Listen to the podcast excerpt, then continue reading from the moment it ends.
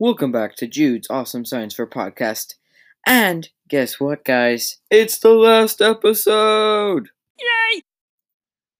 Alright, um, so, you know how I finished my science fair project, right? The slideshow about the deer of Alaska? That one? Yeah. So this uh, Wednesday, I actually presented it to a judge. It was amazing, and I feel really good about it. Um, it went easy. He asked a couple questions. It wasn't hard.